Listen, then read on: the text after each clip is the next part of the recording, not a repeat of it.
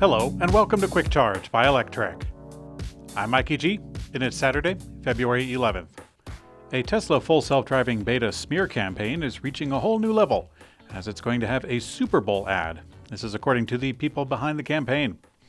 Last year, we reported that Dan O'Dowd, a self described billionaire and founder of Green Hills Software, launched a Senate campaign that was really just an effort to smear Tesla's full self driving effort, calling it dangerous, among other things.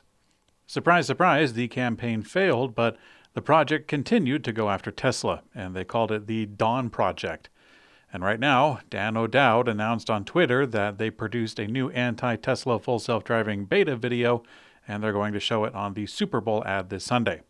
The ad, showed on his Twitter listing, shows a collection of bad Tesla full self driving moments, with Tesla vehicles crashing into dummies. Persistently, the ad refers to, quote, Tesla full self driving which is inciting the admittedly ill named feature that is still just in beta access. It should be noted that O'Dowd's Green Hills software claims to produce software for the automotive industry and specifically for driver's assist features, which makes it a direct competitor to Tesla's full self driving efforts.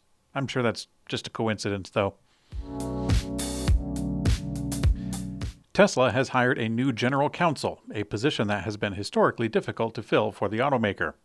Tesla is often described as having a high turnover, especially when it comes to top lawyers. But now Tesla executives have announced, quote, excited to have Brandon Ehrhart join the Tesla team as our general counsel and to have Dinna Eskin continue in a leadership role at Tesla Legal as we build a world class team. Ehrhart is coming from Dish Network, where he had an impressively long 20 year career and most recently held the position of general counsel, Dish Wireless, as well as Executive Vice President and Corporate Secretary, Dish Network. The Vanderbilt educated lawyer comes to Tesla nine months after Elon Musk announced that Tesla was building a quote, hardcore litigation department to become more aggressive in litigations.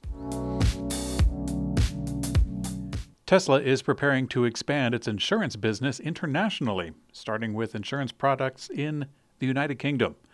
Before expanding its insurance to other markets, Tesla wanted to build up its safety score system, which utilized driving data collecting real time from vehicles to determine if they were a good driver. This is all based on things such as how many forward collision warnings the driver gets, among other things like hard braking and follow distance, all of them on the autopilot sensors. In October of 21, Tesla finally launched this to the public, starting in Texas, then expanding to other U.S. states. Now, the UK's Insurance Post reports that Tesla started the process and it is hiring a lawyer to work in its quote, full stack in house in insurer, and it's going to be based in London headquarters. This week's episode is sponsored by SAE International, hosts of the WCX World Congress Experience event. For 2023, WCX is set to return to Detroit from April 18th to 20th at Huntington Place. As the largest technical mobility event in North America, WCX brings together thousands of engineers, suppliers, and mobility professionals to exchange ideas, discuss today's challenges, and build powerful relationships to move your career and the industry forward. Join the global mobility community in the Motor City this April to stay up to date on the latest technological advances, participate in roundtable discussions, and network with the brightest minds in the industry.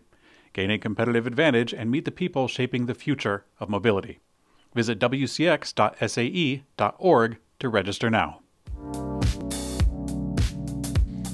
Tesla is slightly raising the price of its Model Y in China after an important price cut last month resulted in a significant increase in orders. In an update to the online configurator, the price for the Model Y standard range went up 2,000 yuan, which is actually just shy of 300 bucks US.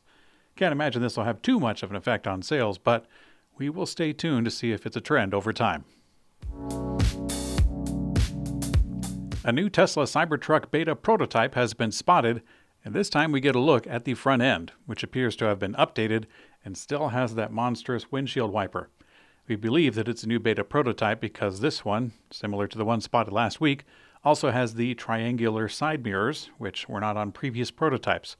It looks that Tesla is sticking with unconventional headlights as it moves into the beta prototype. The light bar is similar to the original that was unveiled in 2019. The large vertical resting wiper is on this prototype, a feature that we're not entirely sure what will become of it. Elon Musk previously said that it wouldn't be the wiper that would make it to production, but this beta prototype is supposedly near the final version. Tesla recently said that it aims to bring it to production this summer. Ford is reducing its massive stock holdings in Rivian. The partnership began in 2019 after Ford invested $500 million into the startup. Ford said that it would use Rivian's electric platform to develop its own Ford or Lincoln badged EVs alongside the planned F 150 electric pickup and crossover. We knew it wasn't going to be sunshine and roses since Ford announced in April of 2020 that it would be moving away from using the Rivian platform. And now, Ford's latest SEC filing on Wednesday indicated that the automaker reduced its stake further to just 10.5 million shares, or 1.15% of Rivian's total stock. Ram has officially announced the Ram 1500 REV, its first all electric pickup, today, and the company claims that it is starting an electric revolution.